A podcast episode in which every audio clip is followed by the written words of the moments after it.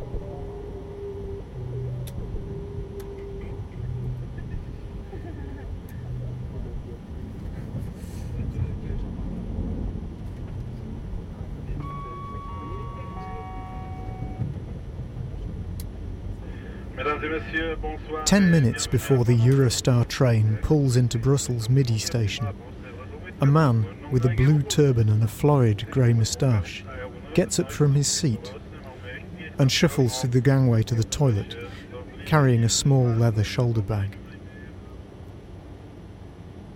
On the way, he passes an Asian couple wearing blue masks. He pauses and turns around. Must have a cold, he thinks. Once in the toilet, he carefully unwraps the turban, winding the fabric around his fingers, and pushes it into the bag. He looks at himself in the mirror, yawning like he's just woken up. He roughs up his untidy blonde hair, pulls off the moustache, and puts on a pair of black specs. He waits until he feels the train slowing, then leaves the toilet, pulls a battered aluminium suitcase and a large backpack from the luggage racks, and waits to leave the train.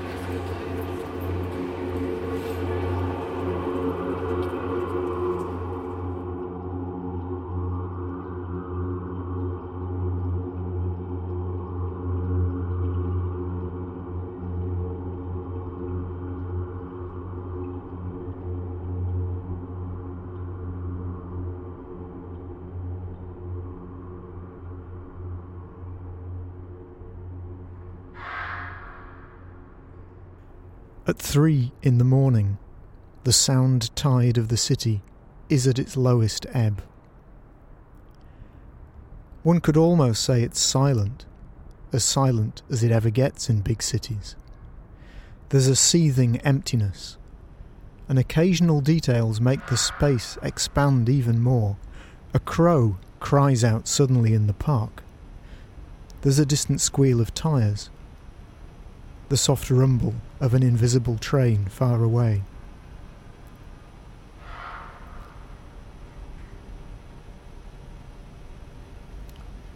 The building hums gently, an out of place tower block in a low built neighbourhood, a late 1960s slab of modernist concrete in an otherwise 19th century area. Most of the windows are dark, the balconies holding shadows of plants and furniture. Almost at the top, on the 32nd floor, is the apartment we're interested in.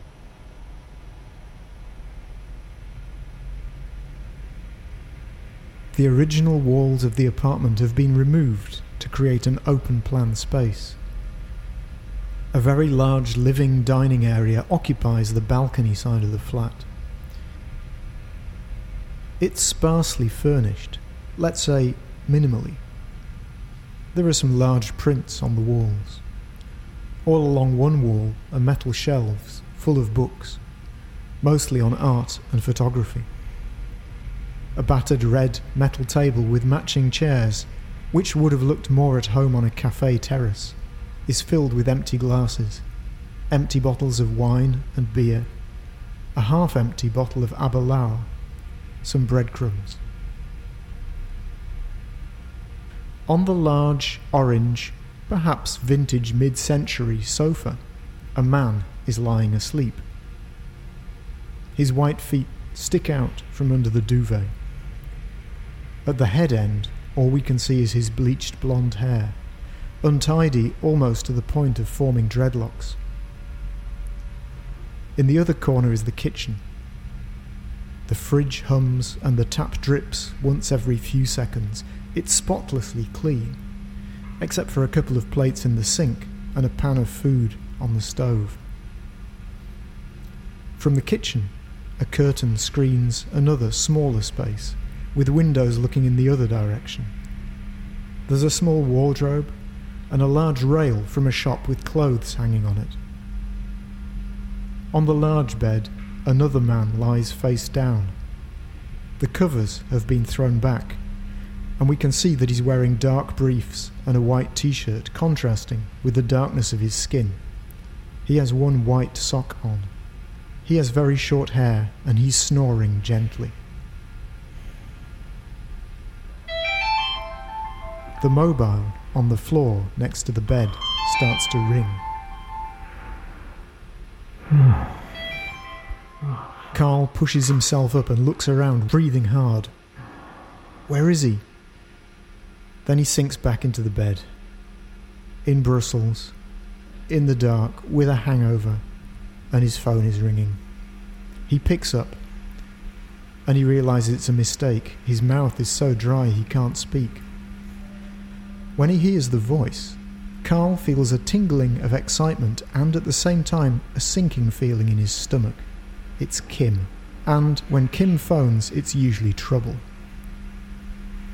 Carl gets up and feels his way through the curtains into the kitchen, opening a cupboard for a glass to fill with water, not really listening carefully. Kim is generously older than Carl, but, like most moneyed American women, she's somehow preserved in an ageless bubble of plastic sexiness. Although Kim has something dark and messy about it, which makes it feel more edgy. Carl frowns as he realizes that the smoky voice in his ear is making him hard.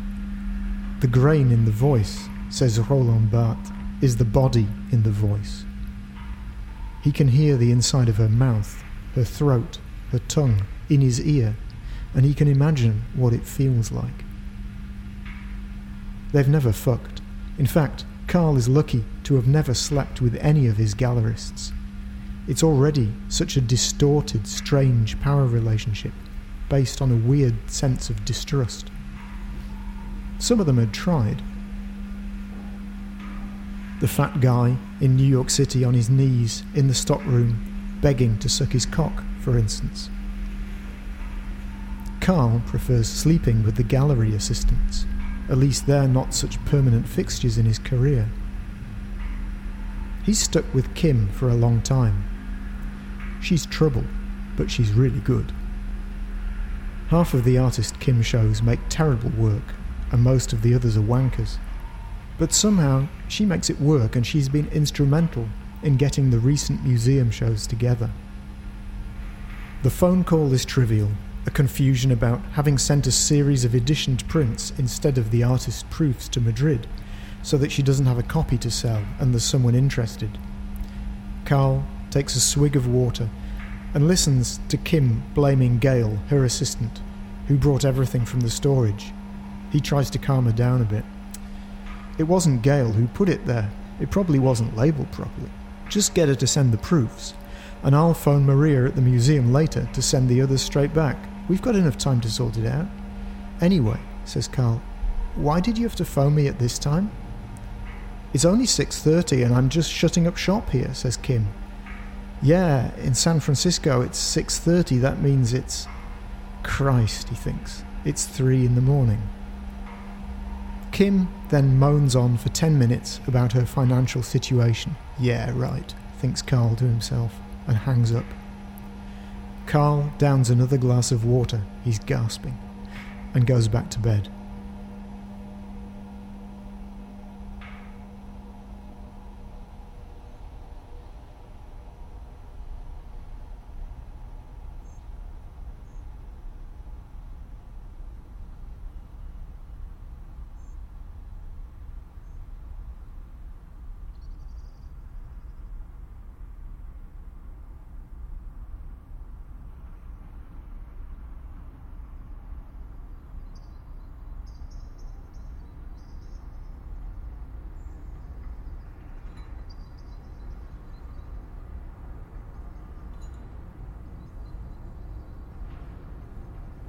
Slowly, the city wakes up. People starting their cars, groups of school kids shouting as they meet each other on the street.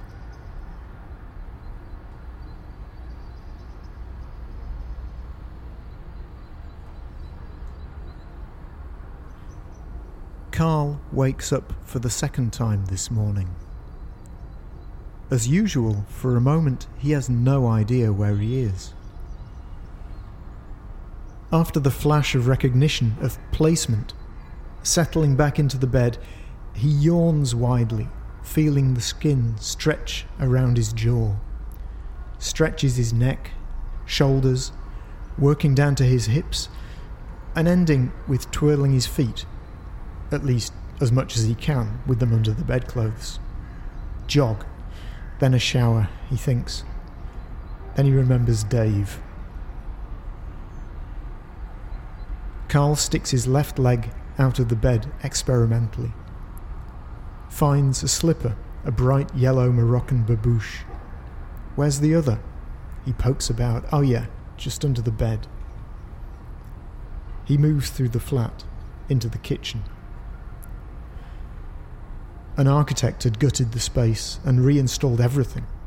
Nice, but not much privacy with guests around. Quietly, he finds the coffee tin and the mocha machine, pours the water carefully from the filter jug, and spoons the dark grains, inhaling a pre coffee moment. Once it's on the gas stove, he shuffles over the slightly battered parquet floor to the window. He turns a handle which squeakily pulls up the blind, letting light flood into the room. He hears a groan from the sofa behind him Carl steps onto the balcony. The air is cold and crisp. For once, it's calm enough to stand out here. From here, you can look down into the park. In the summer, it's packed with families and young people hanging out on the grass, having a beer at the buvette, or taking part in an archery competition. You can see the towers clearly. It's vertical archery. People shoot upwards at targets made out of feathers, like fake birds. Now the park's almost empty, save for a couple of joggers and some gardeners in the distance with leaf blowers. It's been two days now since Dave called. Carl had been in the supermarket downstairs, puzzling over the cheese, when his phone rang. The screen showed an unknown UK number. But something made Carl accept the call. Unusual for him. He's always wary of unknown numbers. Not paranoid, just wary. He hadn't heard anything from Dave for over a year. But when he'd asked if he could come over and crash for a bit, Carl didn't hesitate. He knew that he owed him one, and there was something in Dave's voice which had implied that he needed help, no questions asked. Except that Carl is, of course, incredibly curious. It's almost certainly something incredibly dodgy, something that he'd wished that he hadn't heard about. He's dying to know, but he won't ask yet. He'd been so surprised by Dave's phone call that he'd come back home with random cheese. Mimolette, Morbier, Taleggio, Crottin de somewhere or other.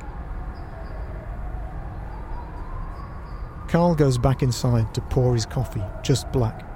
He's trying to avoid sugar entirely these days. He peers over at the sofa, but Dave seems to be still totally out of it. Back on the balcony, Carl remembers his first encounter with Dave. Someone who would do anything to help you. He could be a great friend, but you wouldn't want to get too involved, especially not with his business. It had actually been his first day in Sheffield, a week before the art school was about to open. Dad had driven him up in the car filled with boxes, a mattress on the roof. They'd picked up the key from the landlord, unpacked, and gone for a fry up lunch, which was something usually forbidden by Mum, their shared guilty secret. Good job Mum isn't here, said Carl. Yeah, but she really couldn't come, said his dad. What do you mean? Well, you don't notice. It, it's a big change for you, exciting, being in another city. But for Mum, well, for us, it's a really big change too. You know, she feels worried and a bit sad all at the same time. The house will feel empty. Nice and quiet for a change, I was thinking, know what I mean? They laughed. Only last week he'd driven his dad bonkers by playing Cabaret Voltaire's 2 times 45 at full volume, five times over.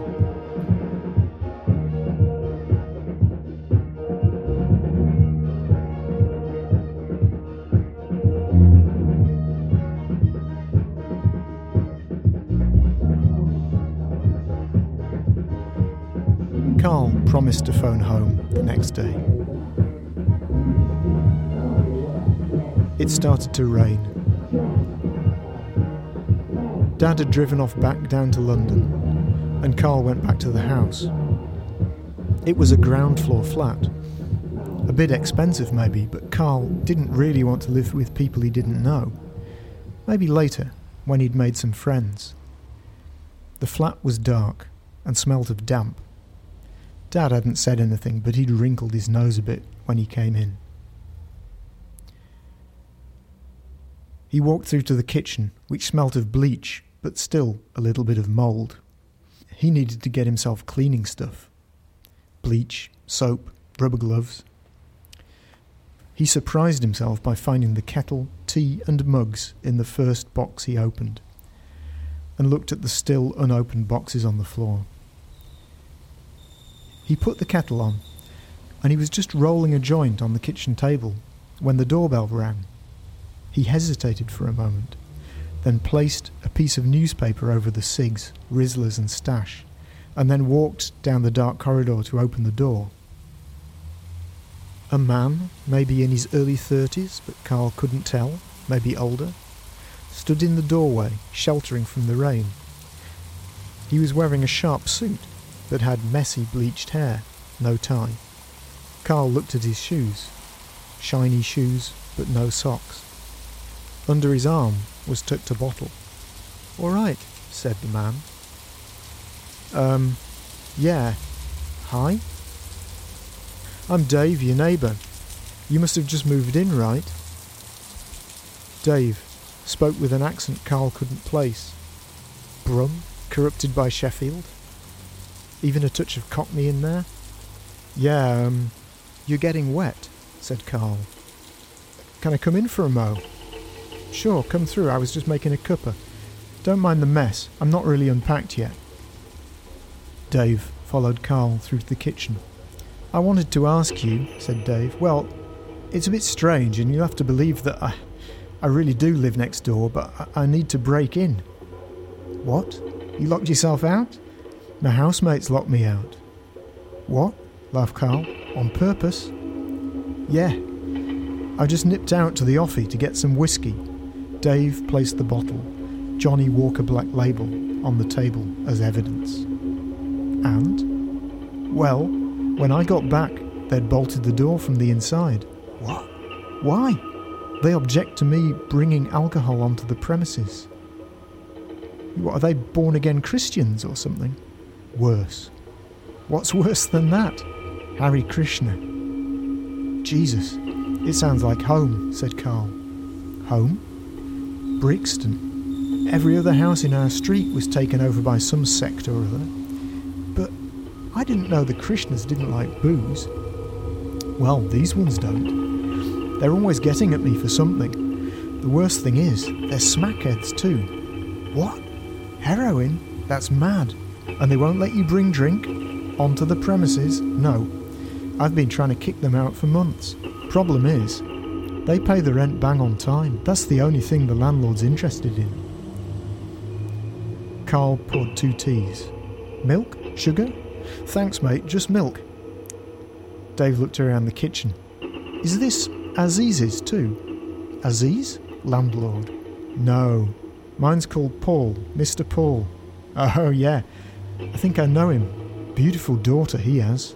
Really? Yeah. Not met her. She's a tough negotiator. Better deal with her dad if I were you. Got some glasses? We could have a dram on the side. Carl thought for a moment, opened a cardboard box, dug into another, and eventually produced two glasses. He moved the paper aside, exposing his half finished joint. Dave appeared not to notice. Anyway, um, Carl, I was looking to jump over your back wall and climb up the drain pipe. I'm upstairs, you see. Yeah, sure. Cheers. Then Dave looked at the small plastic bag of grass on the table. It's not Brixton here, he said, but still, if you need anything, seeing that you're new around here, just let me know. What kind of thing? Any kind of thing. Carl was a little embarrassed about the grass. He didn't know the first thing about his neighbour, but all the same he was curious.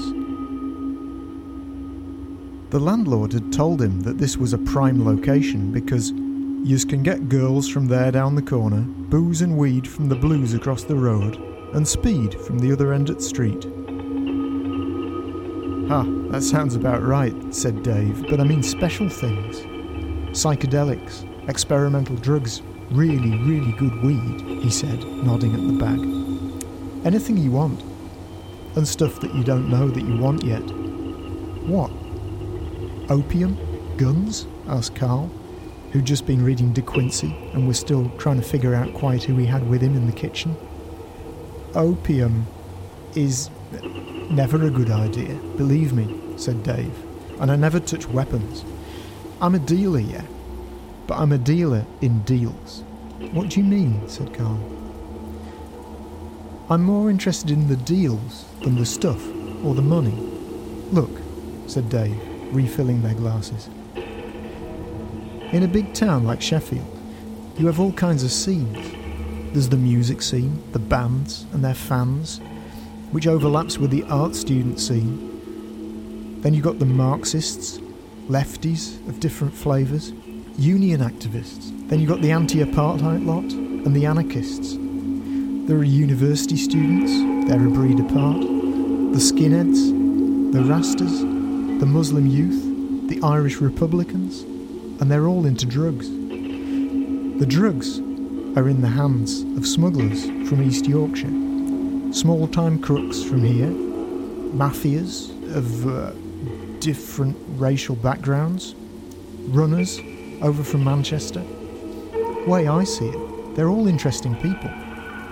If you deal like I do, not wanting to make a lot of cash, but just, you know, to follow the products where they go, you get to meet all kinds of interesting types. I get into scenes you wouldn't believe. Try me, said Carl, already wondering whether he could believe Dave about anything. All right, a couple of weeks ago, I got a call from a contact asking if I had some acid. He said he could come and get it, but that I might like to take it round myself. Park Hill Flats. Well, those flats you never know what you might come across. It's like a city within the city, and there's some tough dealers hanging about who once took a dislike to me, so I was a bit, you know, suspicious. But this mate, he says, Dave, you will thank me honest. You have to check these guys out.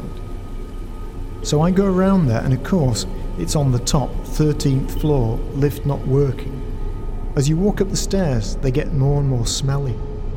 It's like the longest, tallest public bog ever, but I hold my breath and carry on. It was quite a bit of money too, which I could do with. Anyway, I get to this shabby door, which looks like it's been kicked in ten times already, piece of hardboard instead of glass, and I knock. The door swings open, and there's this incredible woman, done up like something out of the 18th century with a wig and enormous knockers.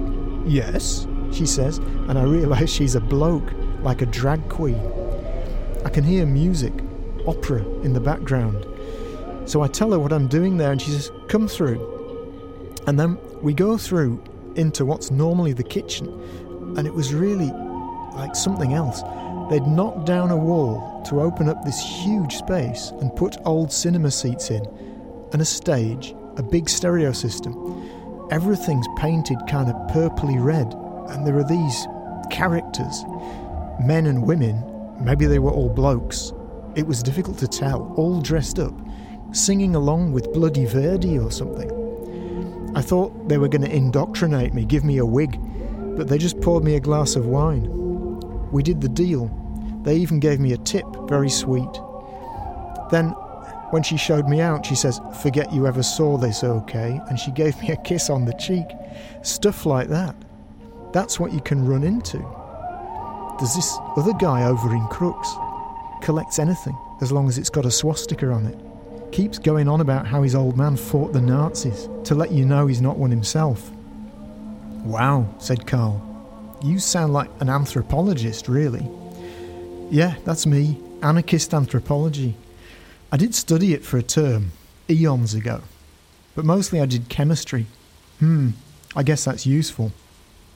Yeah, I sure know my way around molecules. And molecules know their way around me. But I don't cook the stuff up myself. I shouldn't be telling you all this, though. You might be a copper. Why do you say that? Well, anybody could be a cop. But let's not get paranoid. Dave drained his glass. I need to get into my flat. OK, I'll give you a leg up. Thanks, Carl. You're a hero. Let me take you out for a drink. I'll show you around a bit. Mm, busy tomorrow night? Day after's better, said Carl, thinking already that he needed to put the brakes on, even though Dave seemed so interesting. Okay, uh, I'll come round about 8.30. Cool. See you then. And Dave climbed up the drain pipe, as if he'd done it many times before.